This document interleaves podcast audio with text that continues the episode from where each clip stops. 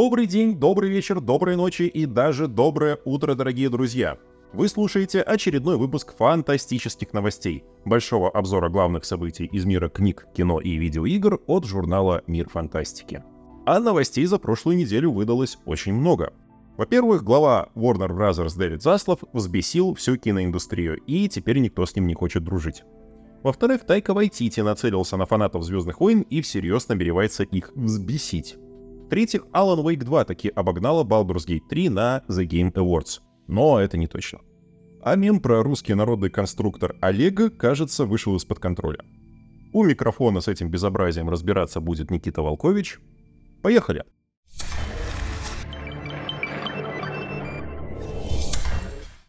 Новый скандал на Warner Bros. Discovery. В прошлом году, когда Дэвид Заслов только возглавил объединенную компанию и объявил курс на сокращение издержек, студия отправила в утиль два почти готовых проекта — Batgirl и Scooby-Doo «Отдых с привидениями». Тогда ЗАС называл подобное решение единоразовым, но на прошлой неделе студия решила повторить понравившийся трюк с полностью готовой картиной «Койот против Акме». «Койот против Акме» — это гибрид анимации и игрового кино в духе «Кто подставил кролика Роджера», Поставил ленту режиссер Дэйв Грин, исполнительным продюсером и одним из авторов сценария выступил новый глава DC Studios Джеймс Ганн, а главные роли сыграли Джон Сина и Уилл Форта. Фильм основан на одноименной юмористической статье Яна Фрейзера, опубликованной в журнале «Нью-Йоркер» в 1990 году. Статья, в свою очередь, посвящена популярной серии мультфильмов «Хитрый койот» и «Дорожный бегун», Сюжет мультсериала довольно прост. Голодный койот постоянно пытается поймать дорожного бегуна. Это такая очень быстрая птица и как бы вечно остается в дураках. Чтобы повысить свои шансы, койот постоянно приобретает продукцию корпорации Acme. Но всякий раз что-то идет не так, и чаще всего продукция просто взрывается прямо в руках койота. Устав терпеть бракованный товар, койот обращается к помощи адвоката, его играет Уилл Форте, и обращается в суд. И вот в чем, понимаете ли, главный нюанс. Когда Уорнеры отправляли утиль Бэтгерл, Заслов и все остальные говорящие головы просто в один голос заявили, что фильм плохой, и, собственно, поэтому отказываются его даже показывать. Ну, просто стыдно, потому что. Но вот что касается Койота против Акмы, то тут ситуация прям диаметрально противоположная. Фильм получил тестовые показы, и публика осталась от него в восторге. И согласно оценкам зрителей, у студии на руках было идеальное развлекательное кино. Ну, какой здравомыслящий человек будет вообще списывать такое в утиле? Так что решение Заслова буквально выбесило индустрию и вызвало ответную реакцию. По словам авторитетного отраслевого издания Deadline, сразу несколько именитых режиссеров велели своим представителям отменить все ранее намеченные встречи с Warner Bros. Не, ну можно их понять. Студия не уважает свои таланты, так с чего бы талантом уважать студию? Однако этот шаг вынудил ЗАСа срочно переобуваться в воздухе. Согласно новым сведениям, Warner решили продать Койота на стриминге. На этой неделе студия устраивала показы для представителей Netflix, Apple TV+, и Amazon Prime Video. Главным претендентом на ленту, по мнению прессы, является именно Amazon. Ну что ж, будем держать вас в курсе того, как разворачивается история. Для самого Заслова тактика переобувания в воздухе, в общем-то, не нова. В недавнем интервью New York Times Заслов вообще заявил, что гильдия сценаристов была права в своих требованиях, и если вдруг студии несколько переплатили, то что с того? Ведь главное — сохранение отличных талантов и активов. Напомню, что это говорит глава одной из крупнейших киноиндустрий и, собственно, человек, который когда-то стал автором тактики «давайте дотянем до октября, пусть все сценаристы разорятся, потеряют дома и приползут к нам на коленях». Переходим к Marvel. Мне кажется, я уже повторяюсь, но у Marvel проблемы. Опять. Капитан Марвел 2, новейшая часть франшизы, показал худший старт США в истории киновселенной. За дебютный уикенд картина Ниа Дакусты заработала в американском прокате всего 47 миллионов долларов. Чтобы вы понимали всю глубину падения, невероятный Халк и Человек-муравей, два предыдущих главных неудачника бокс-офиса с самыми низкими сборами, на старте заработали больше 55. Производство второго капитана с самого начала было проблемным. Судя по слухам, фильм активно переснимали, премьеру переносили несколько раз, а главная звезда Бри Ларсон не могла участвовать в продвижении новинки из-за забастовки гильдии актеров. Судя по всему, и студия, и пресса прекрасно понимали, что сборы не будут высокими. Но даже самые скептически настроенные аналитики предполагали, что Марвелы, это оригинальное название ленты, все-таки соберут на старте хотя бы там от 60 до 65 миллионов. Картина еще мог бы спасти хороший сарафан, но и тут, похоже, все плохо. Судя по прогнозам аналитиков, за второй уикенд сборы Марвелов упадут на 80%. Если что, это в 5 раз. И это тоже новый рекорд. Не только для киновселенной Марвел, но и для всего супергеройского кино. Даже Флэш и тот на второй уикенд упал только на 72%. А теперь к другим новостям Марвел. Если вы думаете, что они хорошие, нет. Пятые Мстители лишились постановщика. Дестин Дэниел Креттон, вы его можете знать по Шанчи и Легенда Десяти колец, покинул режиссерское кресло династии Канга, чтобы сосредоточиться на других проектах Марвел. Креттон занят сиквелом Шанчи и разработкой телесериала «Чудо-человек», где Креттон совмещает функции исполнительного продюсера и режиссера пары первых эпизодов. В принципе, оно и понятно, человек просто балласт сбросил, откровенно говоря. Династия Канга на следующей неделе вполне может лишиться еще и главной звезды, поскольку Джонатан Мейджерс рискует капитально присесть за обвинение в домашнем насилии. Домашнее насилие мы, конечно же, осуждаем.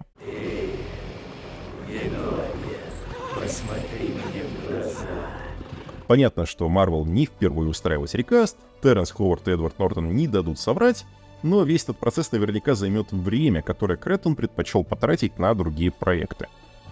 Создатель «Ходячих мертвецов» и неуязвимого Роберт Киркман на одном из подкастов проговорился, что звезда «Грызни» и «Ходячих мертвецов» Стивен Ян может сыграть часового, одного из самых могущественных супергероев Марвел. Киркман пошутил, что едва ли он раскрыл какую-то тайну, вот только студия Marvel, хоть и подтвердила участие Яна в громоверсах, не раскрывала, какая именно роль ему досталась. «С другой стороны, я не работаю на Marvel, что они мне могут сделать?» – пошутил Киркман на подкасте. Ну, Боб, мне кажется, ты неправильно ставишь вопрос. Вопрос должен звучать так. Что они могут сделать Стивену? А Стивену... Ну да. Ваши предположения ждем в комментариях. Тем временем, все тот же Дедлайн сообщает, что звезда Мандалорца и одних из нас Педро Паскаль ведет переговоры с Марвел по поводу роли Рида Ричардса в «Фантастической четверке». Даже не представляю, что могло привлечь Паскаля к этой роли, ведь Ричардс не был замечен в эпических одиноких квестах по спасению детей. На мой взгляд, Паскаль бы лучше смотрелся в роли доктора Дума. Ведь тогда он бы мог играть киновселенной Марвел и Мандалорца до скачания веков, а параллельно получить еще роль в каком-нибудь, не знаю, ремейке Судьи Дреда. Кстати, вот в одних из нас, раз уж заговорили, авторитетный инсайдер Джефф Снайдер, да, надо будет не забыть сдать ключи от каламбурочной на вахту. Авторитетный инсайдер Джефф Снайдер сообщает, что роль Эбби во втором сезоне досталась актрисе Кейтлин Дивер, Примечательно, что фанаты игры считали Дивер идеальной кандидаткой на роль Элли, и Дивер даже пробовалась на эту роль, но не подошла из-за несоответствия в возрасте. Дивер уже 26, а по фото и не скажешь. Тем временем Тайка Вайтити в рамках промо-акции его следующего фильма «Следующий гол победный» пообщался с прессой, и, разумеется, его спросили о состоянии его проекта по «Звездным войнам». Вот что рассказал режиссер. Продукт все еще в фильме, и Лукасфильм готовы ждать столько, сколько понадобится. Вайтити по-прежнему пишет сценарий и никуда не торопится. Во-первых, он хочет все сделать хорошо, а во-вторых, у него в работе одновременно 4 или 5 сценариев, и «Звездные войны» походу занимают далеко не первую строчку в списке приоритетов. Также Вайтити заявил, что это однозначно будет авторское кино Тайки Вайтити, а значит оно обязательно выбесит кучу людей. Последнее высказывание явно подразумевалось как шутка, но оно уже явно выбесило кучу людей в социальных сетях. Фанаты саги предложили Вайтити снять фильм, который ради разнообразия никого не выбесит. Верим или нет, лично я не верю. На прошлой неделе Netflix устроил мероприятие под названием Geek It Week. В течение всей недели стриминг делился трейлерами, постерами, кадрами со съемок и, в общем, другой мишурой о будущих релизах. Так что вот вам самое интересное. Студия Production IG, известная по «Призраку в доспехах», и режиссер Блича Масаси Кудо работают над аниме-сериалом по «Терминатору», Сценарий напишет автор последнего Бэтмена Мэтсон Томлин, он же взвалил на себя обязанности шоураннера. Действие сериала будет разворачиваться в двух временных линиях. В 2022 году сопротивление отправляет в 1907 год женщину-солдата. Ее цель — защитить Малькольма Ли, ученого, работающего над созданием искусственного интеллекта, способного составить конкуренцию Скайнету. Разумеется, Скайнет отправил по душу разработчика своего собственного безжалостного убийцу. Также во второй половине 2024 года на стриминге выйдет второе аниме по Ведьмаку. Сюжет фильма «Сирены глубин» основан на рассказе «Немного жертвенности», а его действие разворачивается во время первого сезона телесериала. По сюжету Геральт ввязывается в конфликт между жителями портового городка и живущими в морских глубинах русалками. В повествовании главную роль играет мимолетная любовница Ведьмака, Барт Эсси Давин по прозвищу Глазок.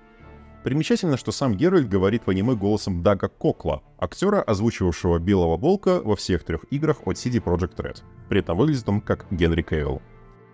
В следующем году на Netflix выйдут также «Мертвые мальчики-детективы». Это такой спин «Песочного человека».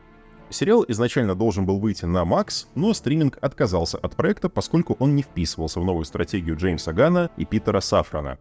Мертвые мальчики-детективы впервые появились на страницах серии «Песочный человек», а затем уже получили свой собственный комикс.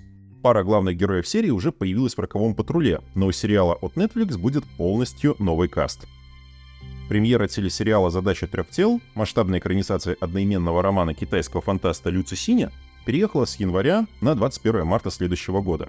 Напомним, что над шоу работают создатели телевизионной «Игры престолов» Дэвид Бенниофф и Дэн Вайс, а одну из главных ролей исполняет Джон Брэдли, то есть Сэм Тарли собственной персоной. А еще в январе на Netflix выходит пятисерийная «Революция», новый мультсериал по «Властелинам вселенной». В нем Скелетор возвращается в Этернию во главе новой механизированной армии, а принцу Адаму придется разрываться между своей новой ролью короля Этернии и привычной уже обязанностью защитника замка Грейскал, известного как Химен. Это будет уже второй анимационный проект Netflix по мотивам «Властелина вселенной» вышедшие в 2021 году «Откровения» вызвали резкую волну критики со стороны фанатов вселенной, хотя, если мне не изменяет память, во второй части мультсериал даже успел исправиться. Netflix вообще строил большие планы на франшизу «Властелины вселенной», но пока как-то не срастается у них в общем. Известные по фильму «Затерянный город» режиссеры Аарон и Адам Ни готовы были снять полноценный полнометражный игровой фильм с Кайлом Алленом в главной роли, но в июле этого года Netflix отказался от проекта из-за слишком высокой стоимости. Предварительный бюджет фильма предположительно превысил 200 миллионов долларов. Издание Variety сообщает, что брошенный проект планирует подхватить принадлежащая Amazon студия Metro Goldwyn Mayer. Что ж, едва ли у них получится снять что-то хуже версии 1987 года с Дольфом Лунгдреном в роли Химена. Интересно, подхватит ли кто-то и другой отмененный проект Netflix. На этой неделе стриминг закрыл после второго сезона фэнтезийный сериал «Тень и кость», основанный на книгах писательницы Ли Бардуго. Стриминг не стал официально разглашать причины закрытия, но инсайдеры отмечают, что Netflix решили, что слишком длинная пауза между вторым и третьим сезоном не добавит сериалу популярности. Из-за прошедших забастовок сериал бы вернулся в эфир не раньше конца следующего года. Действие романа «Тень и кость» и полудюжины следующих книг цикла разворачиваются во фэнтезийной вселенной, где действуют маги, известные как Гриши. Цикл пользуется довольно большой популярностью, и раньше стриминг возлагал на эту вселенную большие планы. Однако второй сезон не смог увеличить популярность шоу, однако второй сезон не смог увеличить популярность сериала так, как рассчитывало руководство Netflix. И интересно, почему же так вышло. Может потому что авторы решили свалить в одну кучу все линии из шести различных книг, и сюжет сериала превратился в кашу, малопонятную даже поклонникам первоисточника. Да не, бред какой-то. Ну ладно, а теперь немного новостей кино в формате одной строки. Звезда пацанов Карл Урбан сообщил о возобновлении съемок второй части Mortal Kombat. Урбан играет звезду боевиков Джонни Кейджа. Том Харди объявил о возобновлении съемок третьей части Венома. Боб Айгер обмолвился, что студия Дисней работает уже над четвертой частью франшизы «Холодное сердце», а ведь в прокат еще даже не успела выйти третья, более того, у нее даже нет подтвержденной даты выхода. Съемки второго сезона Wednesday с Дженной Артегой в главной роли начнутся в апреле, причем производство сериала из соображений логистики переедет из Румынии в Ирландию. Сама Артега отмечала, что сюжет второго сезона будет делать акцент не на подростковую романтику, а на ужасы. На Apple TV Plus состоялась премьера телесериала «Монарх. Наследие монстров». События сериала разворачиваются во вселенной Годзиллы и Кинг-Конга, Главные герои, брат и сестра, начинают изучать историю возникновения древних чудищ, и неожиданным образом эта история оказывается связана с судьбой их родного отца, а также таинственной организацией «Монарх», члены которой заранее знали о существовании монстров. Гусары — ни слова про Quantum Break. Lake, Quantum Break. Седьмой сезон детства Шелдона станет заключительным. Учитывая, что сиквел «Теории Большого Взрыва» был самой популярной комедией на CBS, едва ли решение о завершении шоу принимало руководство телеканала. Премьера седьмого сезона состоится 15 февраля. Он будет состоять из 14 эпизодов. Это максимальное количество серий, возможное для сокращенного из-за забастовок телесезона. Часовой финал шоу выйдет в эфир 16 мая. И, наконец, стриминг Max продлил анимационный сериал Харли Квин на пятый сезон. В следующем году на сервисе также выйдет спин посвященный злодею Кайтману.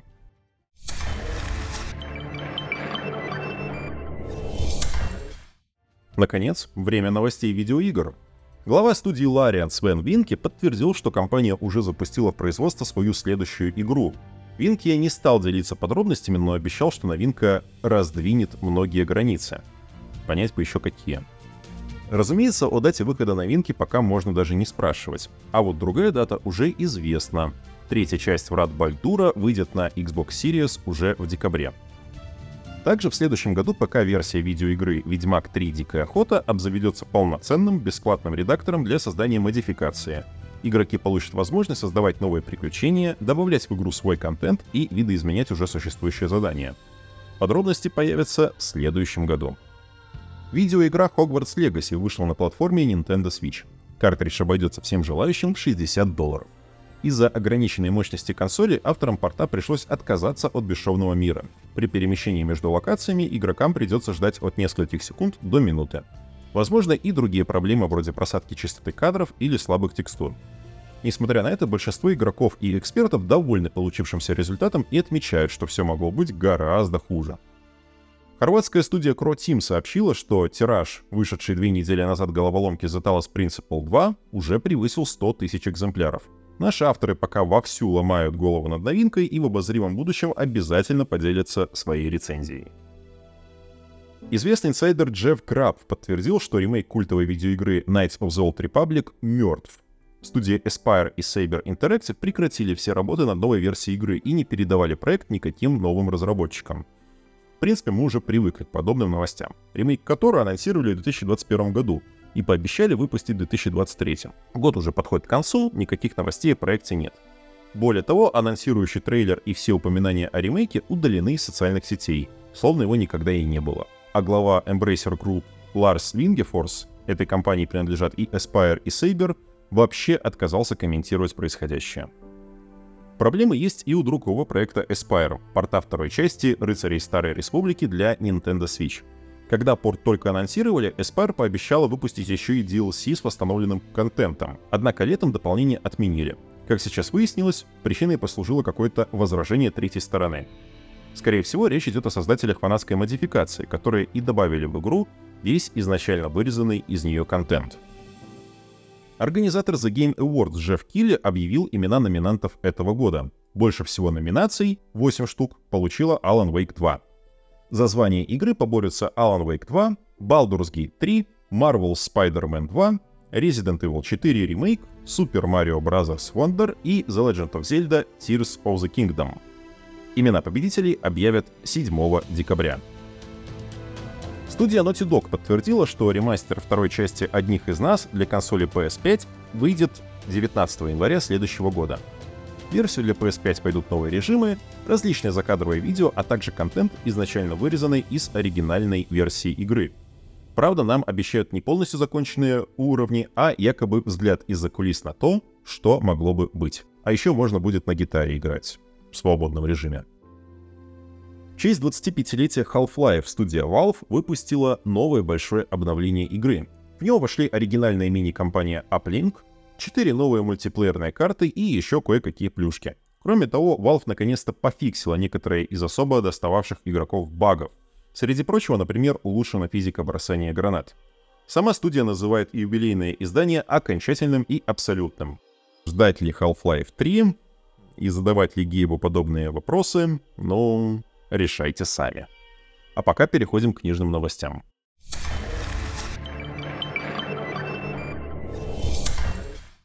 Издательство «Фанзон» переиздаст на русском языке цикл американского фантаста Грега Киза «Королевство костей и терний». Действие цикла разворачивается в обуреваемом политическими страстями королевстве Кротения. Некогда мирная страна оказывается втянута в войну с древним злом, известным как Терновый король. Первая книга цикла, которая называется как раз «Терновый король», выйдет уже следующей весной. «Королевство костей и терний» уже выходило на русском языке в середине нулевых, но тогда издательство «Эксмо» выпустило только три из четырех романов тетралогии. Заключительный том цикла был доступен только в виде фанатской малотиражки. Фанзон же намеревается переиздать всю тетралогию целиком.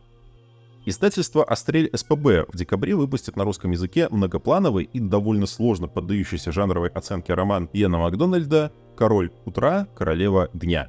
Действие, основанного на ирландской мифологии романа, разворачивается в трех временных линиях. В 1913 году юная Эмили Дезмонд уверена, что повстречала Фейри. В середине 30-х годов дублинская официантка Джессика Колдвелл приходит к выводу, что ее фантазии способны обретать плоть. И, наконец, в самом конце 80-х сотрудница рекламного агентства Энни Маккол по ночам уничтожает монстров, воплощение самых страшных человеческих кошмаров. Границы между мифом и реальностью постепенно истончаются, и причина разрушения мира кроется в юной девушке, 60 лет назад повстречавшей Фейри. Иэн Макдональд работает в жанрах фантастики и киберпанка. Он известен по романам «Река богов», «Некровиль» и циклу «Новая луна». И, наконец, внимание! Это не учебная тревога. Патрик Ротфус выпустил новую книгу. Но подождите радоваться.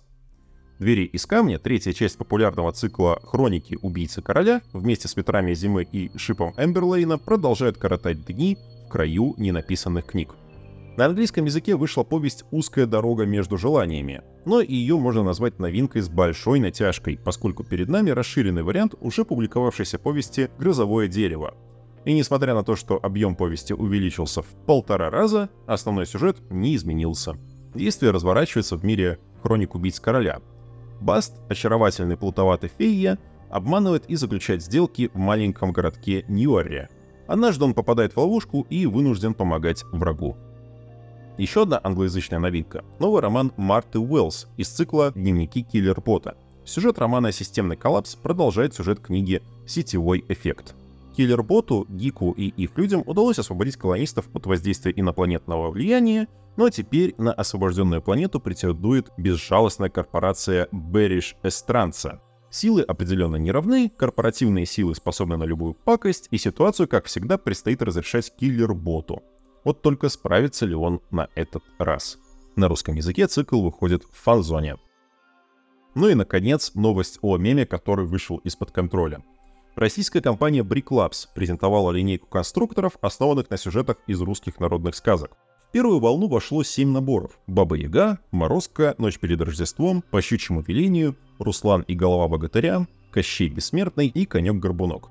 Продаваться они будут в сети магазинов «Мир кубиков». Это бывший официальный дистрибьютор Лего в России.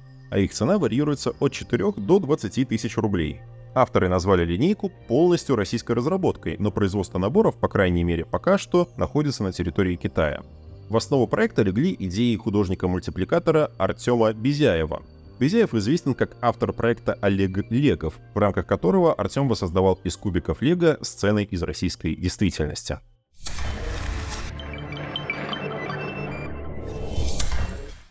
Много чего интересного произошло за неделю, и материалы от мира фантастики тоже получились очень разные и очень классные, так что читаем и слушаем. Создателю культовых комиксов «Хранители», «Ви, значит, Вендетта» и «Изада» Алану Муру исполнилось 70 лет. Василий Владимирский изучает, какой след это, цитирую, «гениальное чудовище» успело оставить в популярной культуре за последние полвека.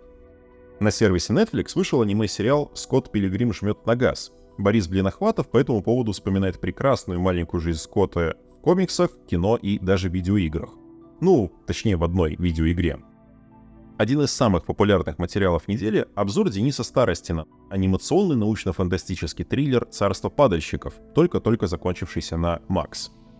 Параллельно Юлия Харина изучает механики настольной карточной игры «Война кольца», а Александр Стрепетилов разбирается, каким получился второй сезон «Локи», Илья Глазков тем временем посмотрел второго Капитана Марвел и объясняет, почему зрителям и киновселенной пора отдохнуть друг от друга. Алиса Климчук прошла видеоигру The Invincible по одноименной повести Станислава Лема и поделилась впечатлениями от игры. Дарья Беленкова объясняет, как пилотная серия мультсериала «Удивительный цифровой цирк» умудрилась свести с ума половину интернета. А в среде фанатов «Звездных войн» появилась теория, что финал Асоки готовит нас к возвращению одного из самых могущественных злодеев расширенной вселенной — Алексей Ионов разбирается в достоверности слухов и рассказывает о том, кто такая Абелот и как она связана с богами Мортиса. Ну и, наконец, ваш покорный слуга Никита Волкович написал развернутую рецензию на вторую часть Алана Уэйка.